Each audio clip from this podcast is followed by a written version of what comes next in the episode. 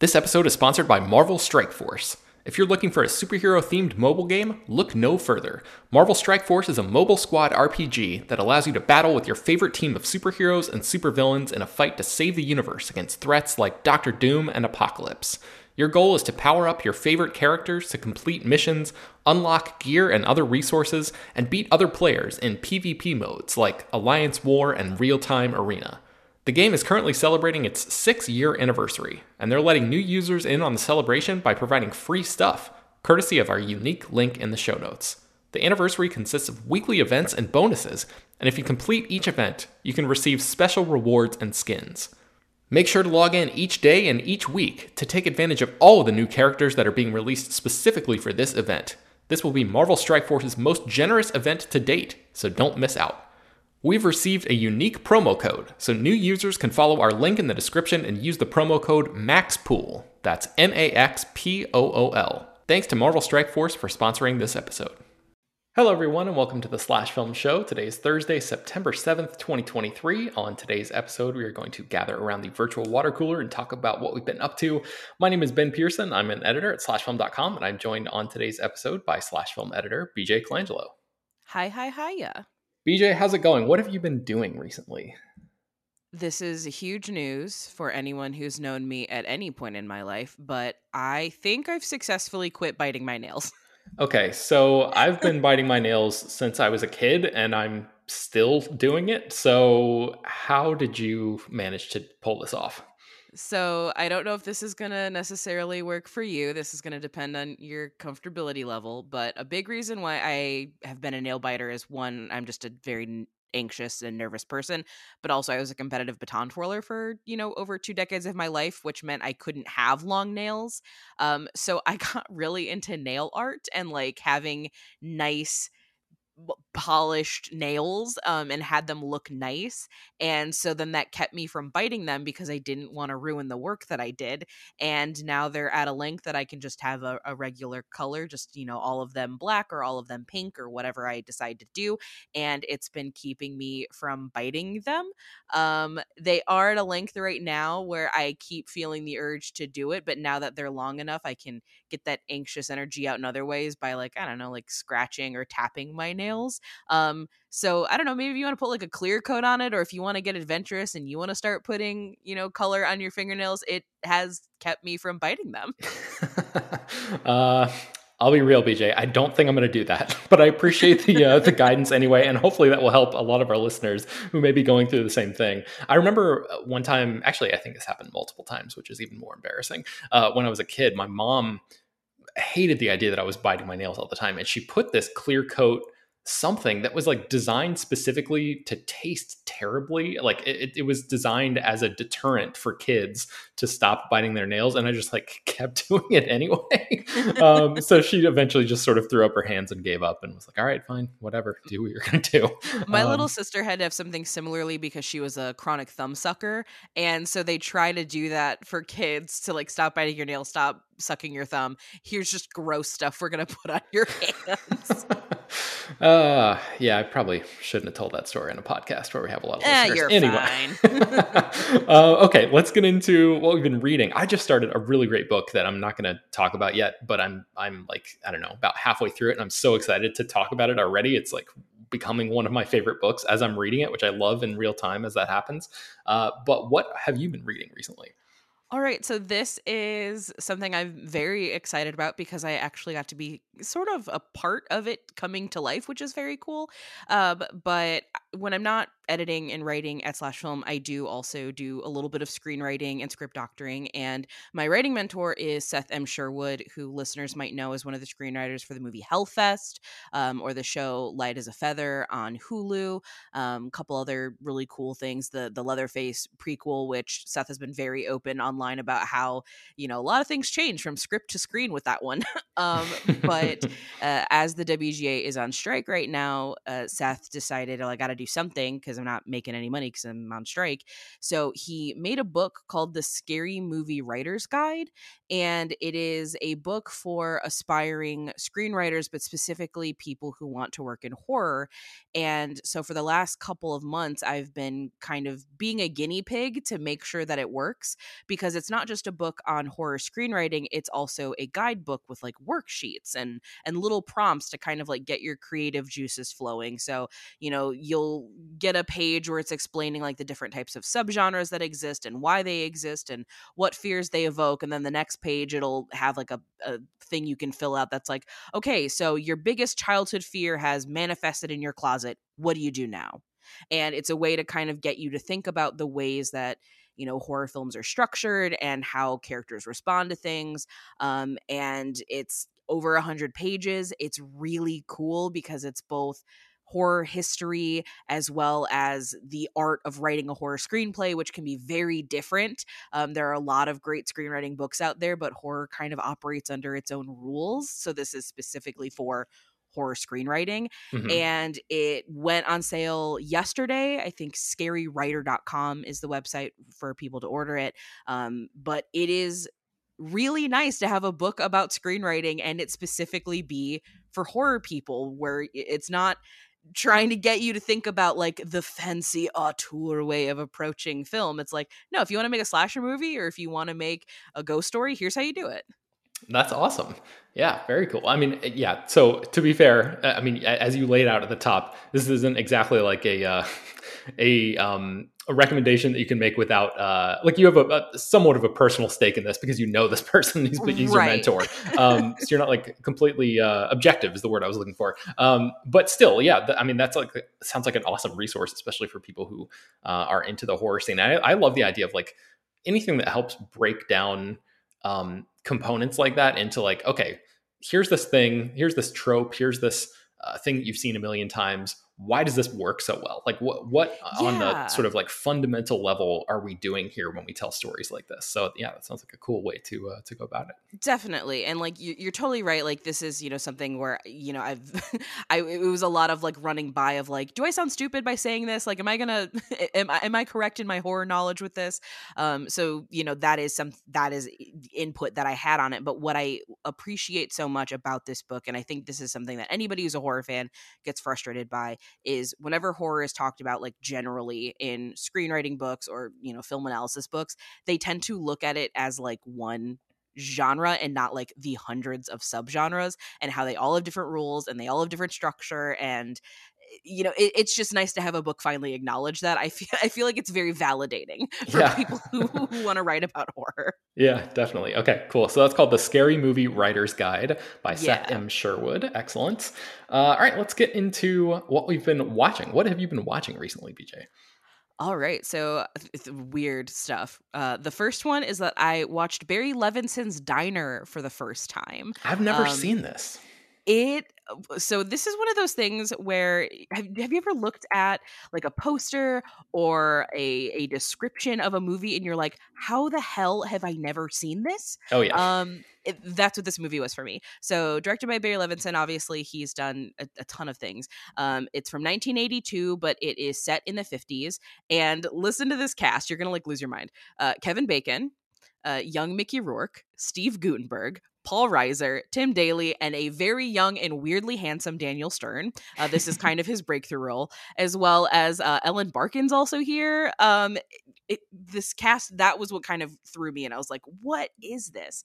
Um, I also learned that this is the first. Um, major uh, American movie to have the old uh, popcorn and lower pants region trick in a movie. Oh um, wow! this is kind of the movie. Uh, the first instance of it is in like a French comedy movie, but like Barry Levinson brought it to America through this movie. But it is uh it's very like American graffiti in its energy and that it's very nostalgic, but it's about a, a group of friends that are coming back in town because Steve Guttenberg is their buddy and he's getting married, so they're all in town for this wedding.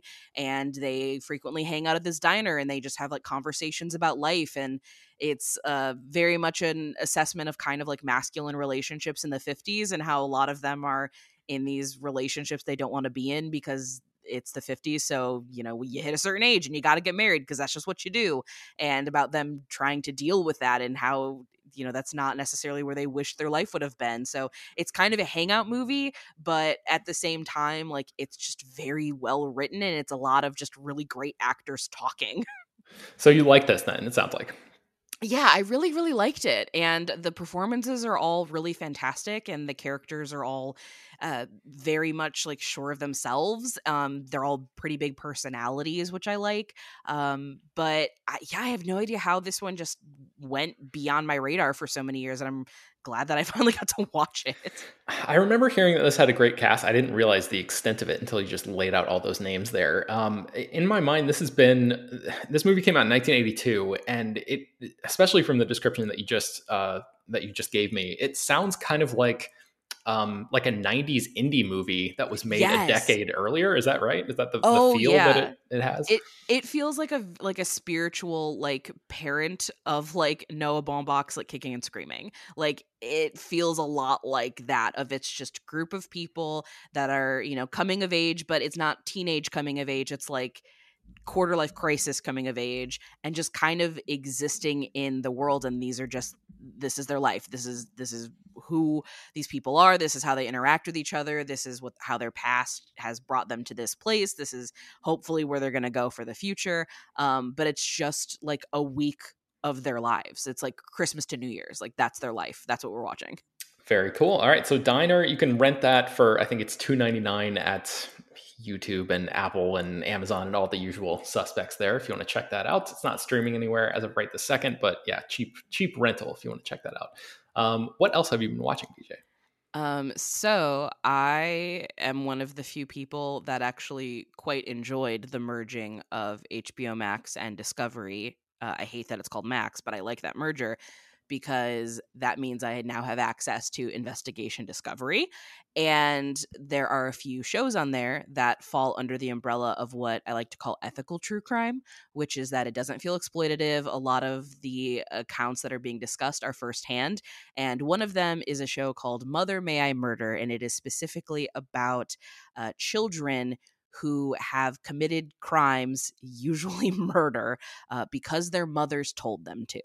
Wow. And dark. It it's very dark. Um, and in some of the cases, it's you know you're hearing from the family and the friends of the people who knew them and discuss you know how these relationships came to be um, and then in a couple instances it's the actual children who killed on behalf of their mothers um, talking about what that was like and it is so tragic and and dark, but it is also very fascinating to look at the ways that familial bonds can be manipulated and taken advantage of and uh i just i have fallen down like i i fell down a tiktok rabbit hole of like boy moms and mother boys and like the, like these weird relationships and dynamics and how they affect people's families because i came from a very like chill, supportive, wonderful family. So I don't have like experience with like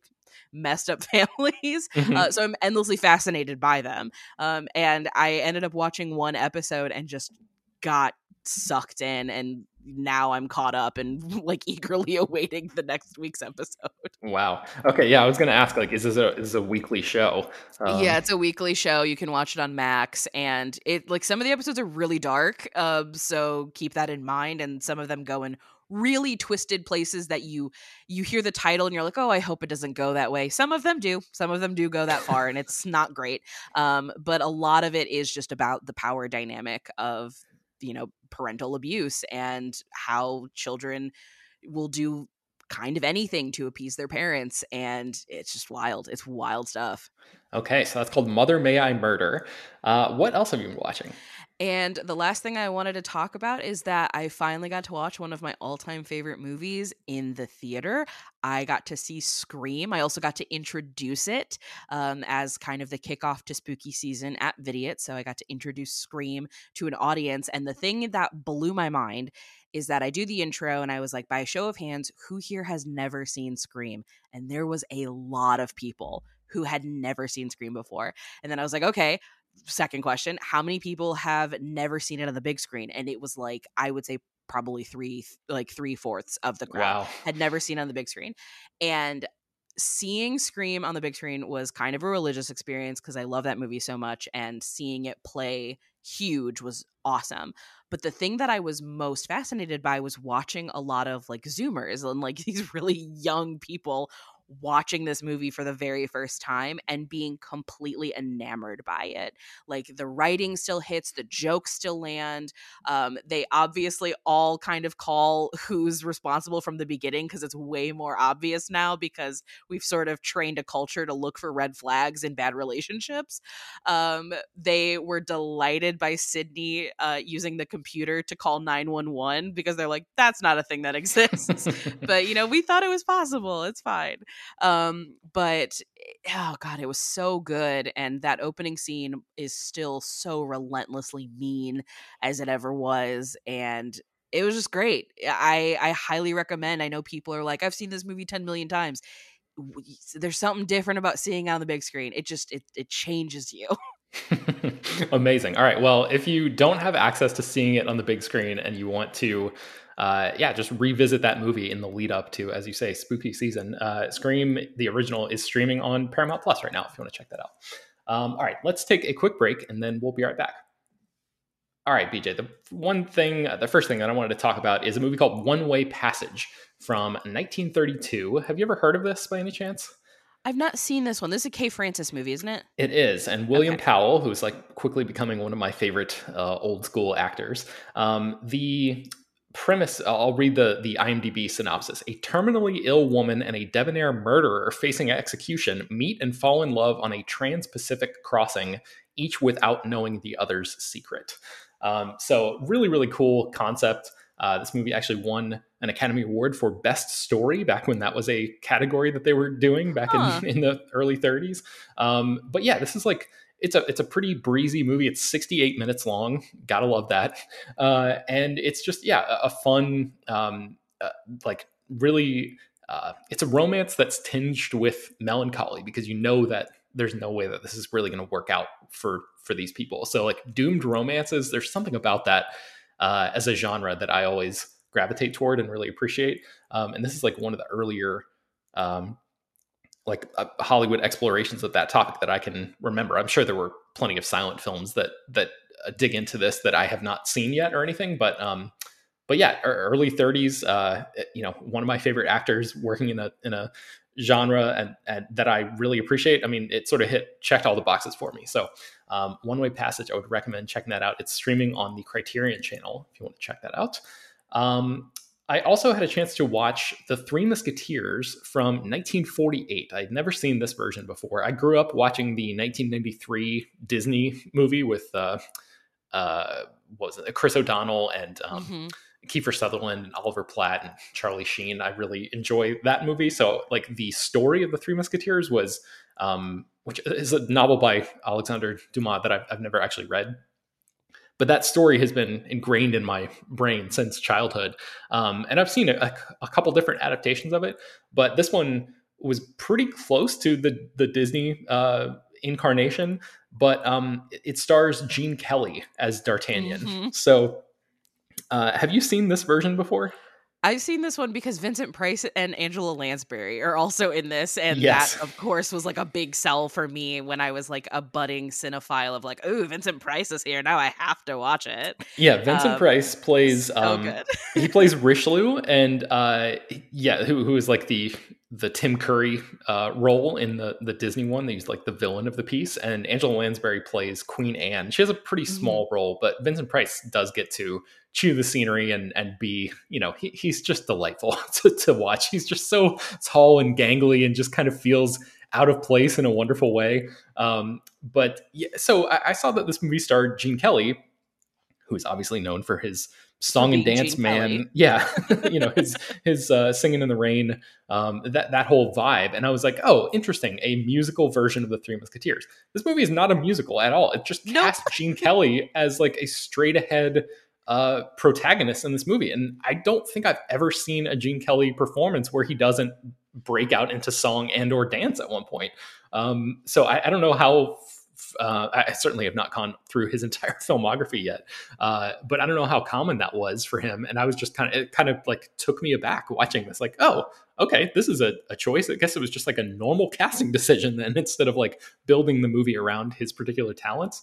Um, but in a way, his dance skills and his uh, you know his choreography and all of that um, makes sense for for him in this part because there's some really cool sword fight stuff that happens here. And obviously sword choreography and fight choreography is very much tied into the world of dance and memorization and all that kind of stuff. So um, you know watching him move his body in in that kind of dance like way but just with a sword in his hand is uh, is really thrilling. I, I really appreciate it especially there's this one moment where this one big I, I, would call it like the the big action scene of the movie which is probably i don't know around the halfway mark or so. Um, I, I, was very impressed with the sword play going on in, in, this movie especially for the 40s and like i know they made a ton of uh, swashbuckling epics and stuff with errol flynn and all of that kind of thing. That was like that period and and that was like the height of those movies and they certainly don't make movies like that very much anymore. They were making a ton of them back then but even for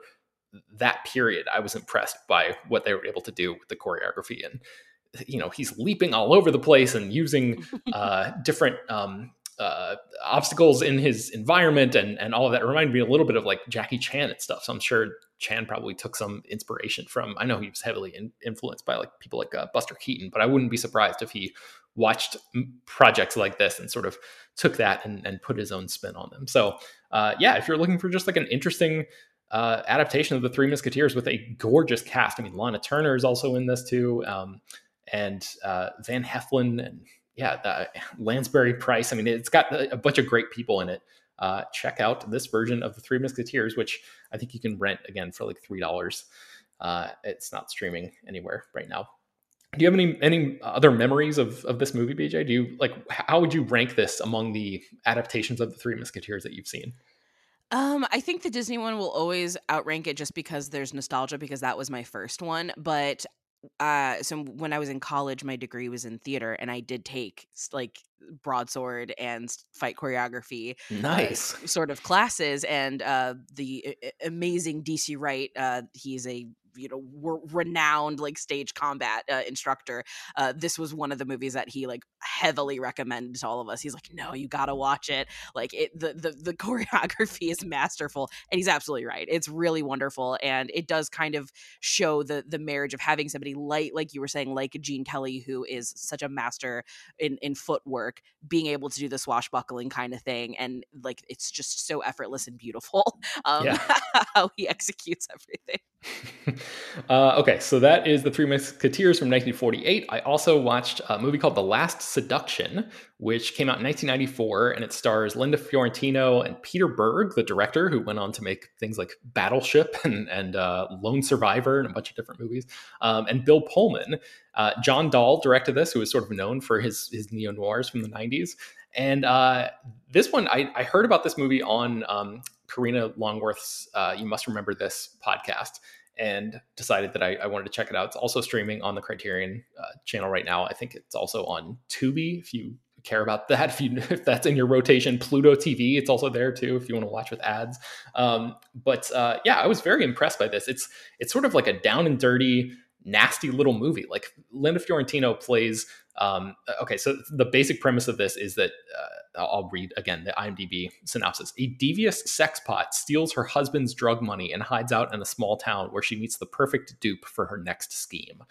Um, which is just, yeah, uh, a really fun uh, noir concept that you've probably seen a bunch of times. But um, but Bill Pullman plays against type in this movie. He's like a true asshole, which is really surprising because he's always like, you know, the the aw shucks good guy kind of thing in movies. But in the opening scene, he slaps Linda Fiorentino's character, or maybe it's more of a, like a backhand across the face. Like he really knocks her around a little bit. And so she just immediately takes all this drug money that they had stolen together to build their life and sort of go to the next level. And she just like walks out on him. And the whole movie is about him trying to find her across the country and her setting up shop in the small town. And peter berg's character is this like uh, small town loser basically who aspires to live a big city life. And she rolls into his life like a whirlwind. And they just have sex all the time throughout this movie and she is just playing him like a fiddle the whole time.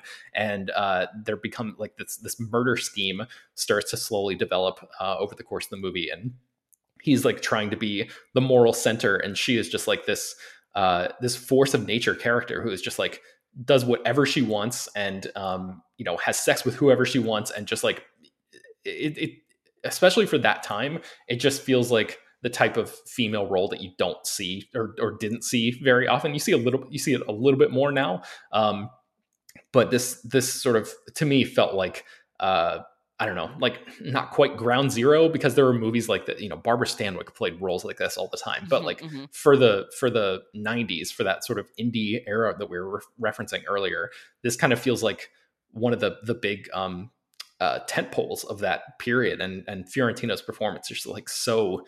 Uh, it, it's like undeniable. She's just like so incredible in this. You, you're you're mesmerized by her the whole time. Um, have you ever seen this by any chance?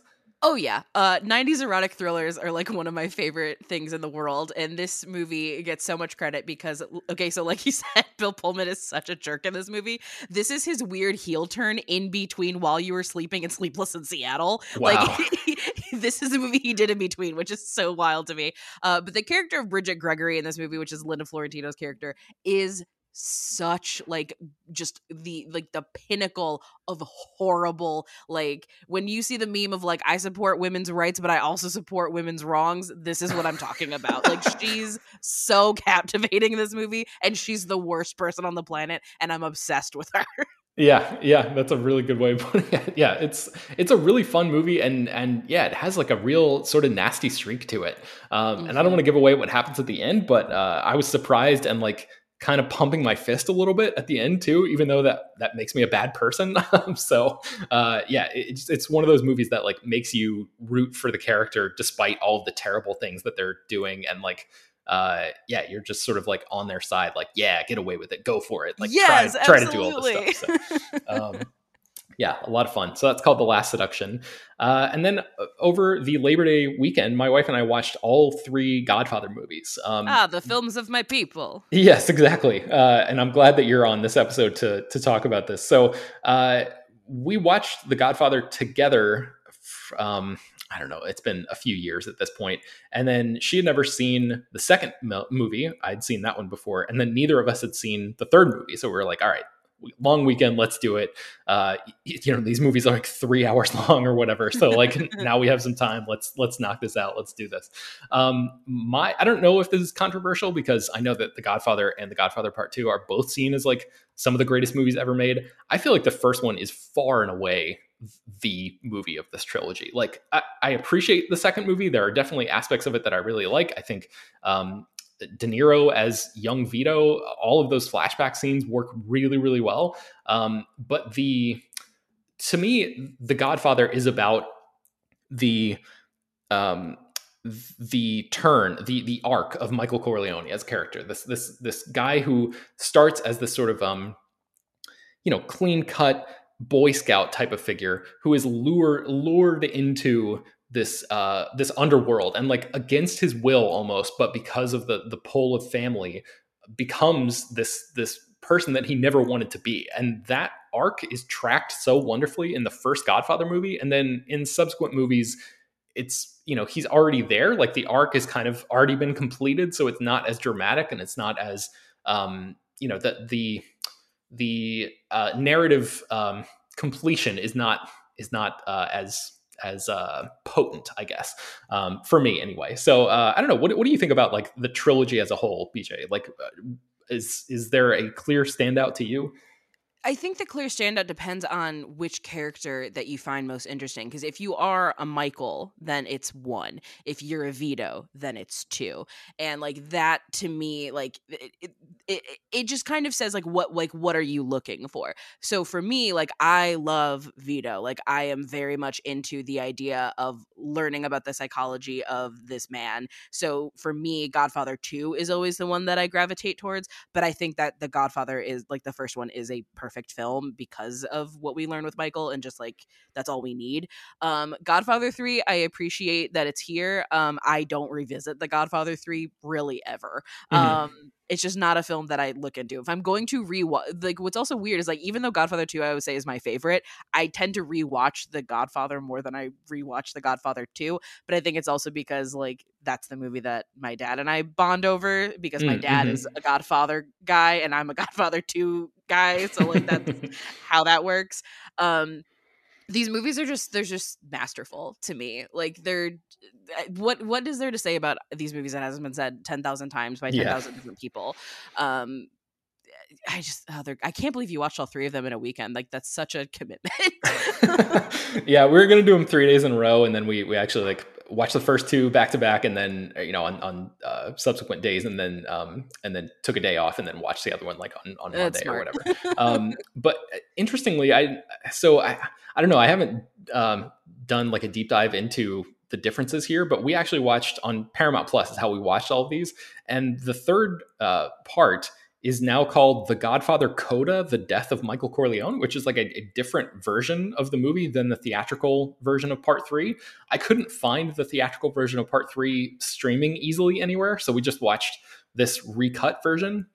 And I had mm-hmm. always heard for my entire life that The Godfather Part 3 is terrible. It's not worth watching. It's a garbage movie. It like sours you on the entire trilogy. It's an embarrassment, whatever. And so I was going in expecting this just to be like a true piece of shit. And it was not. I was I was surprised with how much I appreciated a lot of it and and really like was actively into a lot of it too. There's um uh, Joe Mantegna plays this character named Joey Zaza, who is this uh again like a, a clean cut villain type of character who um, is like the the main villain for the first half of the movie, and I was totally into the first half of the film, which is like Michael um, trying to run this legitimate business, and and uh, his young, I think it's his nephew, is played by Andy Garcia, who is this hothead, uh, you know, up and coming aspiration. You know, he he like wants to he wants desperately to be in Michael's orbit, and Michael sort of takes him under his wing and uh, is trying to teach him the ways of the world. And there's this this tension between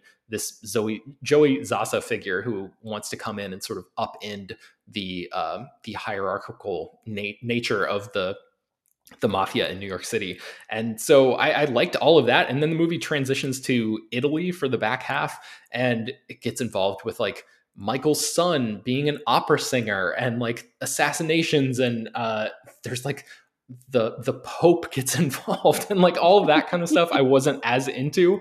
Um but yeah I, I was definitely like vibing with this movie pretty hard for the first hour or so. So, uh, for anybody who's never seen this, who've just, you know, like me, had written it off or had heard such terrible things that it's not even worth watching, I would say it's definitely worth watching. There's there's some good stuff in here, and also just a quick shout out to Sofia Coppola, who I think has gotten you know a metric ton of crap for her performance in this movie and uh, over the years like that's another legendary thing that i'd heard about this was that she is just so abysmal as as mary as michael's daughter Mm-hmm. And I mm-hmm. didn't think she was that bad in this movie. So Here's I don't know. She, she's not that bad in this new cut. Like the I, am sad that part three, like original part three, is not easy to find because, and like at the same time, I'm actually kind of glad that it's not, um, because the the Coda one, it's it's the new edit. It's you know, I think the movie that Coppola wanted to make the first time, but for whatever reason didn't, or maybe it's just like he learned from feedback what worked and what didn't work and then fixed it because of it.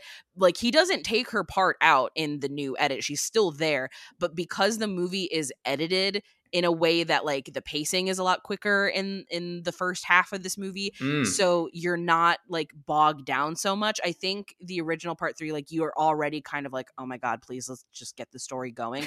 So then because of that you're already a little bit annoyed so then her performance feels worse because it's you're already in like a negative headspace. When you aren't in that negative headspace it's like it's it's nowhere near as bad as people make it out to be but then at the same time she's up against these like acting gods in this yeah. movie. So of course she's going to like appear way worse than she actually is just because she's amongst some of the best actors that have ever worked. Yeah, um, yeah. There's some yeah, there's some real heavyweight stuff going on here in the acting category and she is not really like an actress by by trade. You know, she's obviously become like uh, one she's of the signature director. yeah, one of the signature directors of her generation. Um, and so I'm glad that she found you know the, the better place where most of her, her talents lie or whatever. But uh, but yeah, I just wanted to give her a, a, quick shout out because I didn't think uh, in in this cut, as you said, I, I, didn't think she deserved all the the hatred that I think she's gotten over the years. So um, yeah, anyway, th- those three Godfather movies are streaming on Paramount Plus. If you want to check that out,